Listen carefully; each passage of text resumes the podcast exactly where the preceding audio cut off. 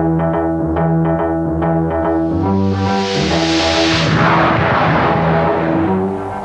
know it's absurd, but. But.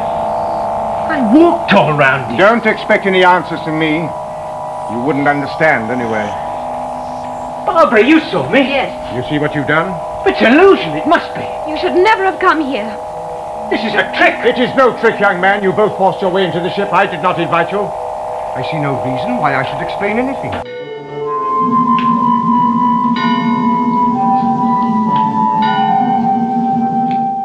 So, welcome to the episode zero of Who Worth Watching, the unaired pilot. We're covering the unaired pilot of Doctor Who today, which is appropriate because depending on how things go, this may or may not be our own unaired pilot. we'll introduce ourselves in a bit, but first I want to talk about the purpose of the podcast. There are lots of existing Doctor Who podcasts, more than I can count. So, why should we do another one? One of the things that I found years ago when I started a Who Worth Watching blog which my co-host I think was about the only reader of, was that the problem is when you become a Doctor Who fanatic and if you've spent a chunk of your life watching the show and reading about it, you start focusing on things that nobody, no normal person cares about, right? So literally there are podcasts I listen to where they talk about what the production code was for the show who the third cousin of the grip was and how they were in Z Cars, which was a famous British show, etc. But if you're just a normal person who's curious about the history of Doctor Who and would like to see some early stuff but want to avoid the bad stuff, and you know, it was a cheap show occasionally that had some bad periods but also had some amazing stuff. So if you just want to know about the good stuff, there aren't really resources just to be a consumer advocate to say, hey, here's the stuff to look at and here's the stuff to ignore. And so that is the purpose of this podcast. To me, the rule is if you were in the middle of watching this Doctor Who episode and a good friend of yours walked into the room, would you invite them to watch it because it's really cool?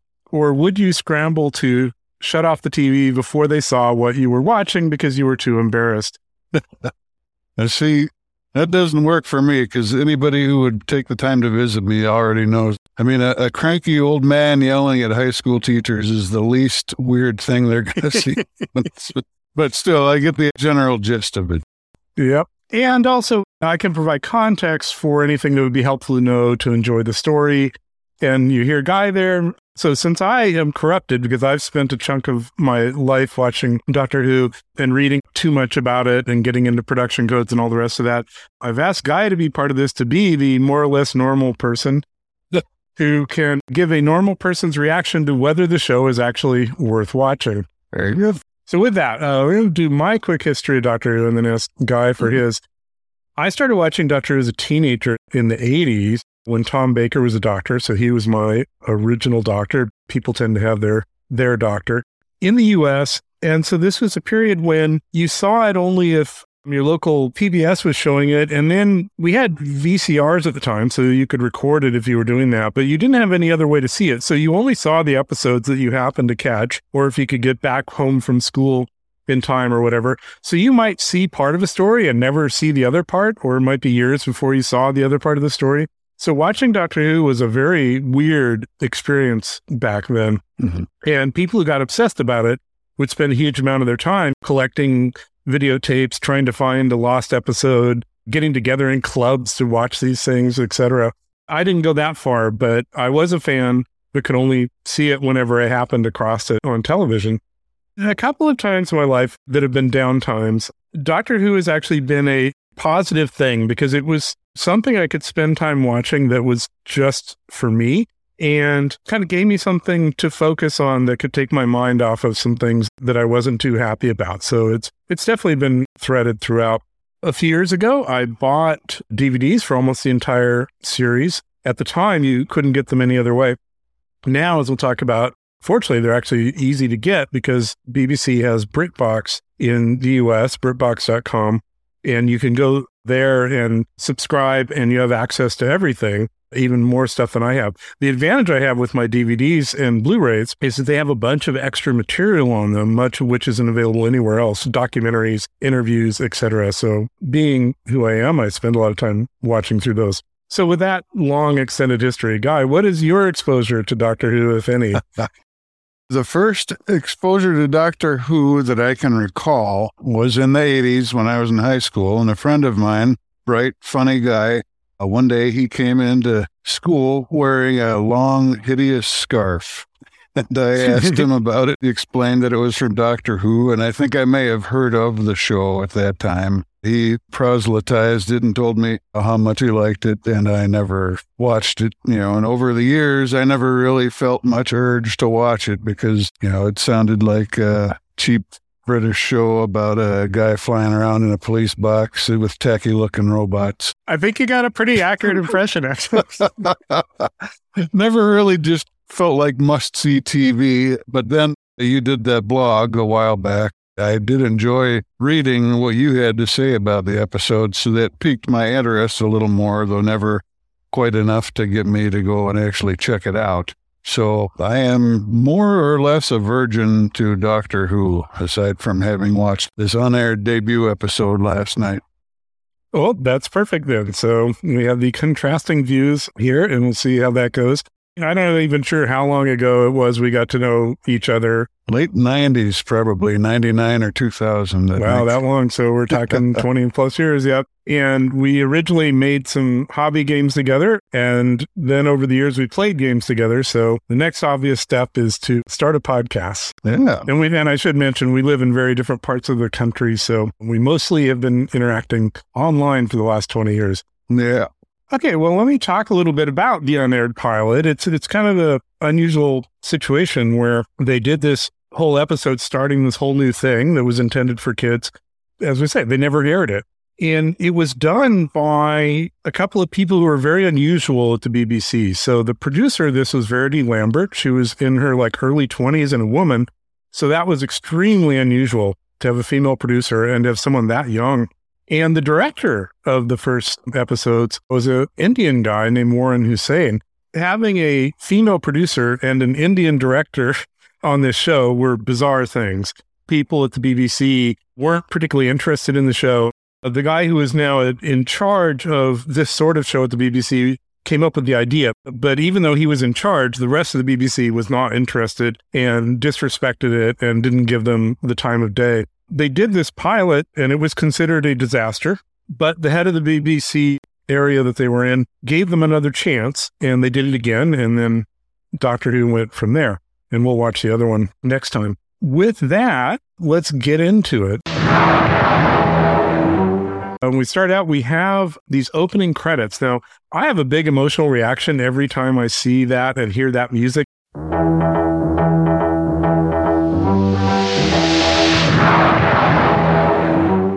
Just from cultural exposure, do you have a sense of that guy or is it just another TV show opening? You know, I've probably heard the theme music once or twice in my life. It doesn't stick in my head the way like the Jeffersons or something like that does.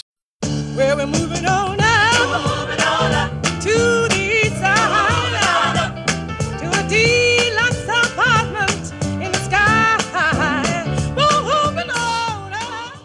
It's a fairly new experience. I, I thought for the early 60s, the visuals were kind of neat. I'd like to know actually how they did those. With It looks kind of like a, I don't know, fluid gushing out of a trench or into a trench. I don't know. Interesting visuals, although they reuse those visuals about a minute before the end of the episode and drag it out a bit. Yeah. But as an opening sequence goes, fair enough. Yeah. What's amazing about the visuals, again, for this children's show, Verity was interested, I think, in avant garde things. And those visuals were unprecedented and they came up with new techniques to do them. So they were literally taking the logo for the show and using the logo as a seed for coming up with those images. Oh, it was like a feedback effect. Yeah, exactly. They were using a feedback kind of thing to do that. Similarly with the music, which is electronic, very modern music at the time. And there's a whole story there because there's a woman named Delia Derbyshire who really came up with that. But the rule at the time was that the head of the BBC radiophonic workshop would be credited with any work they did. So he got the credit and Hmm. he got the money for the royalties for this. Oh boy. And he felt bad about that because he knew that Delia had really done the work. And so, to my knowledge, he gave some or all of the royalties he got to her and always, always deferred to her as the creator, even though as a legal requirement on all the shows and everything, he was credited. Huh. And that music theme, they still use it today. I mean, they've modernized it and altered it. In my opinion, it tended to get worse rather than better. But just that first few seconds of the opening theme is pretty amazing. Again, for a kid show in 1963, if you think about what kid shows were that we watched here in the US, they were mm-hmm. nothing. it was, you know, the Banana Split Gang and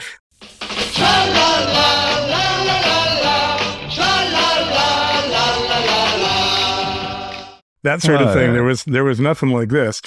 the Electric Company had some good bits in it.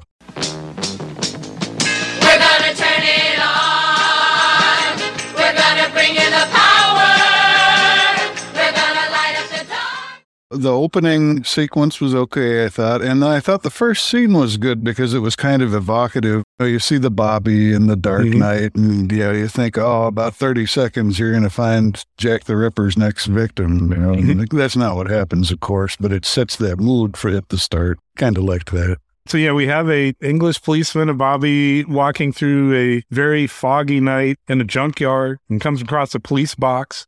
The blue police box is so associated with Doctor Who now. It's really hard for us to understand what it would have meant to a kid in England at the time because they saw them all over the place. So the whole idea then was that that was a very common thing, where now it's an oddity that is completely associated with Doctor Who. Yeah. They have a similar thing if you play the game LA Noire throughout Los Angeles. You see these blue Gamewell boxes, they're called, but they're not walk in boxes. They're just a little telephone on a pole. Hmm. Uh, but it's, uh, I think, the same idea. they do a close up there of the little sign that was on on the police boxes and it's like free and immediate answers to your questions it was a little it was like a service or something that's kind of interesting oh, yeah. so we go right from there to a school and we meet the teachers the barbara and ian and they immediately start talking about this student susan Oh, I've had a terrible day. I don't know what to make of it.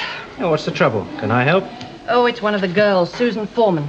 Susan Foreman. Oh, she your problem too? Yes? And you don't know what to make of her? No? How old is she, Barbara? Fifteen. Fifteen. She lets her knowledge out a bit at a time so as not to embarrass me. That's what I feel about her. She knows more science than I'll ever know. She's a genius. watching this episode, it feels like she's going to be the center of the show. I mean, it's the episode is named after her by calling her an unearthly child. And they put so much focus on all of this and her knowledge and her oddities and everything. And an unfortunate aspect of the show we'll see in the next few episodes is that that immediately goes away and they just start treating her as a teenage girl who does a lot of screaming Ah, the actress was not happy about that. And again, we, we will get into that. But the whole idea originally was taking from the Avengers that she was going to be this kind of sexy, strange woman at the center of things. The other thing I wanted to mention, it was a little bit of that put put in just for characterization to emphasize how alien she was, where she's got an equation to solve. Presumably it's solvable because the teacher gave it to his students. I'd set the class a problem with A, B, and C as the three dimensions. It's impossible unless you use D&D. D and E? Whatever for? Do the problem that's set, Susan. I can't, Mr. Chesterton. You can't simply work on three other dimensions. Three of them? Ah, time being the fourth, I suppose. Then what do you need E for? What do you make the fifth dimension? Space. I understand why they did that to you know show that she was had such a otherworldly advanced thought process and so on, but it's basic math. You don't need two other variables. I don't know what they were going for there, but she was getting hysterical because the teacher wasn't presenting things the way that she wanted. And they show multiple of that. And for someone who's supposed to be this intriguing character who's going to be an important part of the show, why they were having her get so upset because the teacher didn't present the problems the way she wanted and she would just go off on them was was a little odd.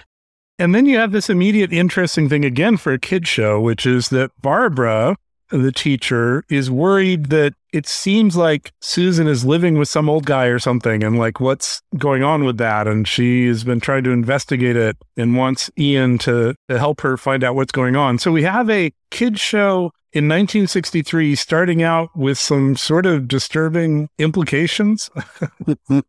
she does say from the outset that she, Susan, she had said that the man was her grandfather, Mhm. But then she had gone to the place to check it out and found only the junkyard there. So that Right, was right. really, really suspicious. And it's funny because the the reason they made her a granddaughter in the story was to address exactly this. Oh wait, we have this old guy traveling around with this young woman. We don't want there to be any questions about that, so let's make her the granddaughter. Makes sense. so there's this whole portion of school, and then Barbara and Ian going to the junkyard to try and find her, and they're overlapping scenes from the school with them getting in a car and going to the junkyard. And we see something that is just hard to even to understand what's going on today, which is this is all live. This is effectively a play. So everything you're seeing is done in real time. They will do these weird things where the teachers are in this car, but they're doing a scene at the school. So you won't see the teacher. You'll see like Susan and you'll hear the teacher talking. Well, that teacher is sitting in the car Ah, talking, but they're making it seem like they're in the classroom. When you start to realize this was all live and you look at it, you realize these acrobatics they were doing. And literally, when they would then go from a school classroom scene to the car, what was happening on the other set is all the students are running around to another room so they can then do a different scene at the Ah. school. So it's kind of amusing what was involved at the time. It was quite a while before they did taped stuff. but they weren't broadcasting it live because this was the unaired pilot, right? So right. They, yeah, um, that's right. They they were videotaping it, but it was very expensive to edit or cut. So the rule was that you could do three cuts in an episode, Huh. and everything else just you just had to go with it. And that's why when you see certain mistakes or an actor flubs a line, they just go with it because Uh-huh. they, they're only allowed to have three cuts. I'll be darned. Okay. I think actors would develop strategies where if they were really unhappy with something and they didn't want it to be part of the show, they would do a really big screw up so that the production would have no choice but to do a cut. ah, that's thinking. Very good. yeah. So, so again, just a whole different time. One thing I noticed is that there's a, a couple minutes worth where the noise the TARDIS makes is remarkably annoying. It's just, it's constantly there, and it's not quite to the point that it drowns out everything, but it's just grating. Shut that door! Barbara! What are you doing? Young man, come back!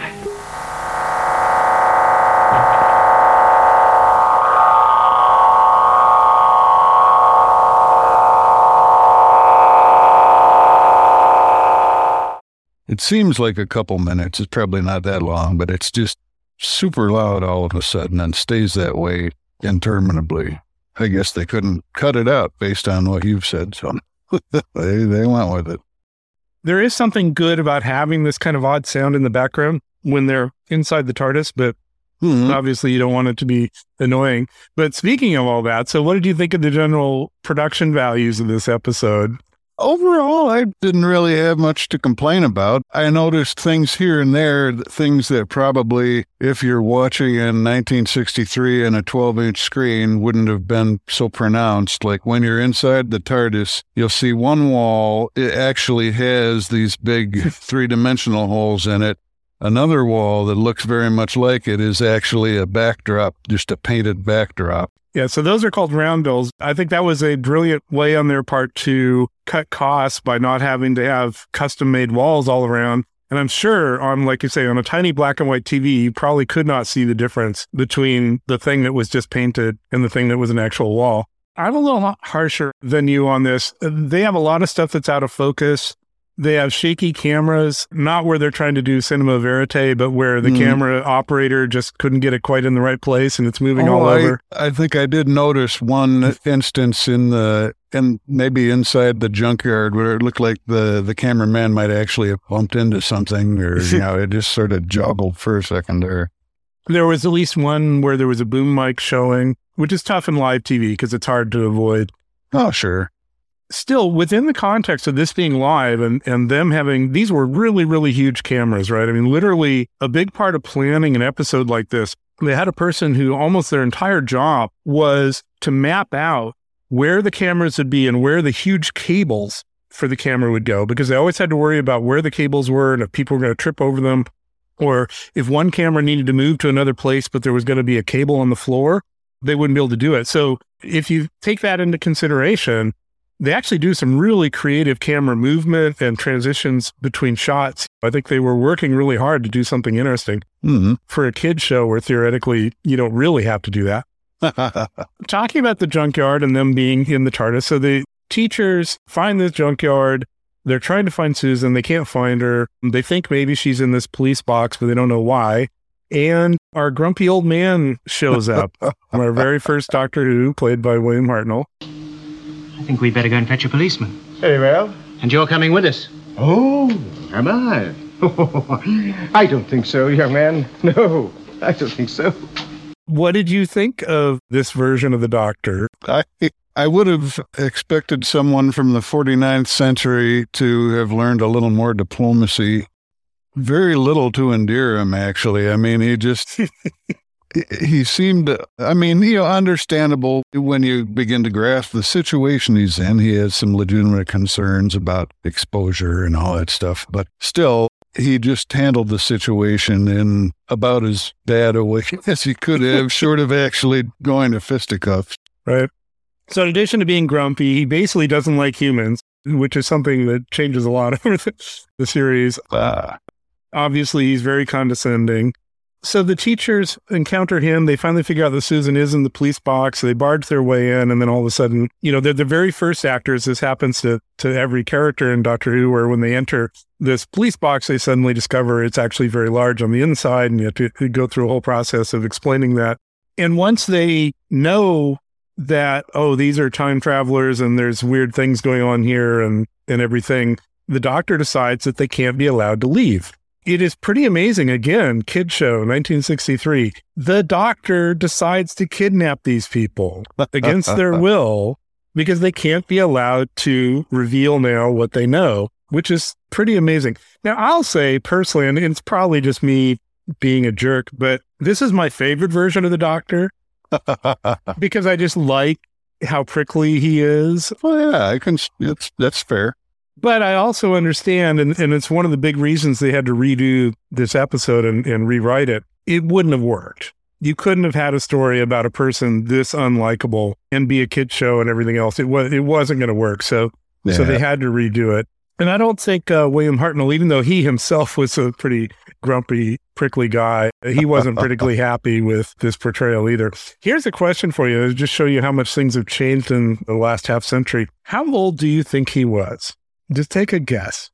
Actually, I think I read something about this in between watching it and now. So uh, if I had had to guess, not knowing the answer, I probably would have said maybe early 60s.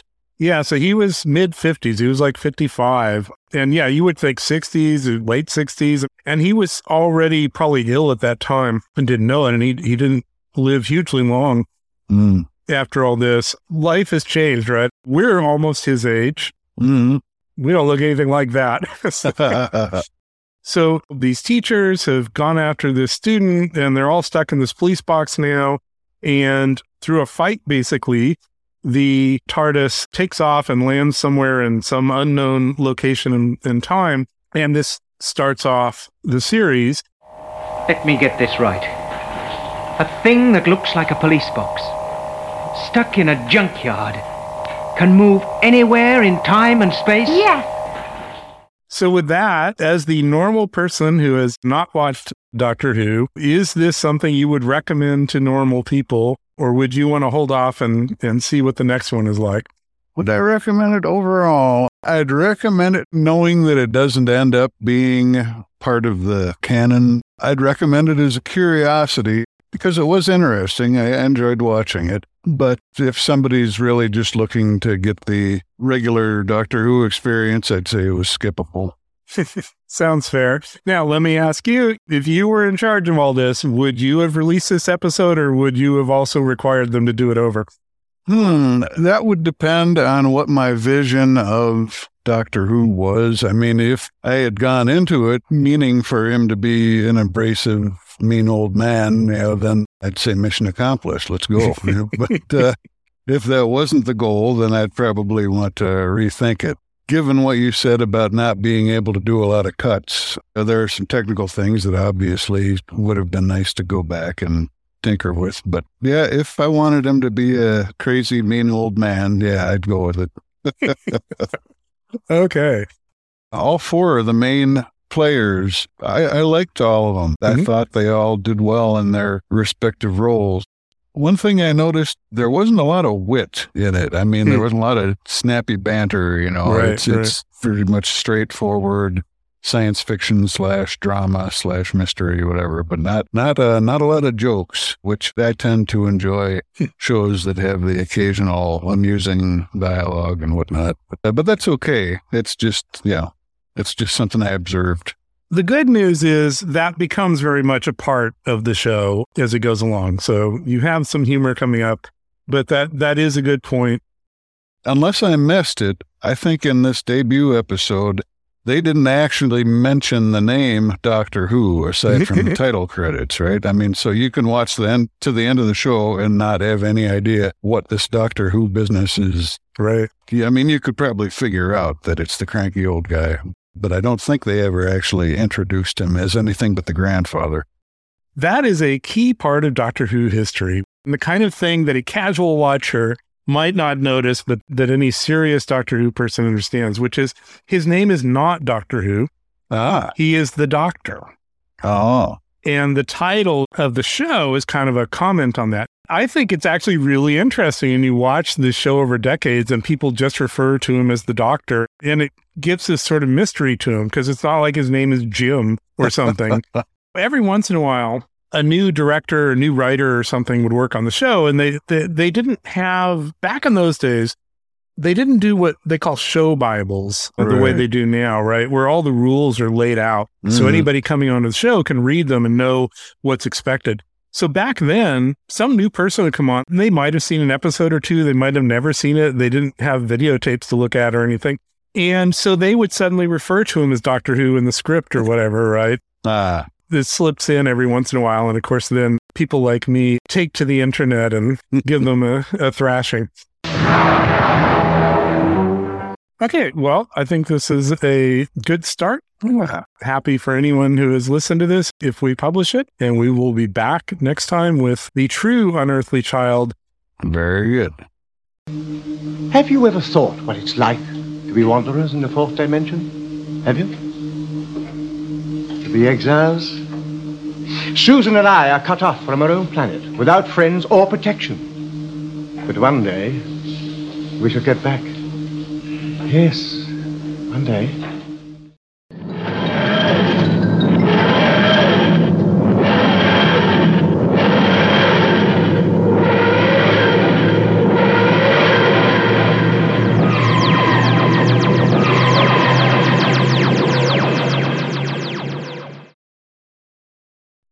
The biggest gripe, of course, and, one of the biggest tensions was that uh, it was continuous recording and, and retakes cost money, and editing cost money, and we were made very, very aware of this. And at the end of a recording session, when they got to the end of the show, there was a short period to record, uh, to record the retakes and put right anything that had gone wrong. And the order of priority was always the technical mistakes first. Uh, camera mistakes um, had to be corrected. Uh, then any sound errors would be corrected if there was a, a technical mistake. And at the end of the line would be the actors, if they'd fluffed a line or made a mistake or dropped their prop or done something wrong or looked a bit stupid or weren't very good, then they, they might get a chance. But in the main, actors didn't get a chance to have a retake because they- always ran out of recording time. And at that time, we were so naive that there was no defense. I mean, we just had to put up with it. And if you fluffed, you fluffed, and you sat at home watching, thinking, oh, all those millions of people are watching me fluffing. You know, it was dreadful. As time went by, the actors learned that the only way to make sure that you got a retake, if you made a mistake or fluffed a line, was to say when you finished. And then they had to retake it. They couldn't possibly put that out.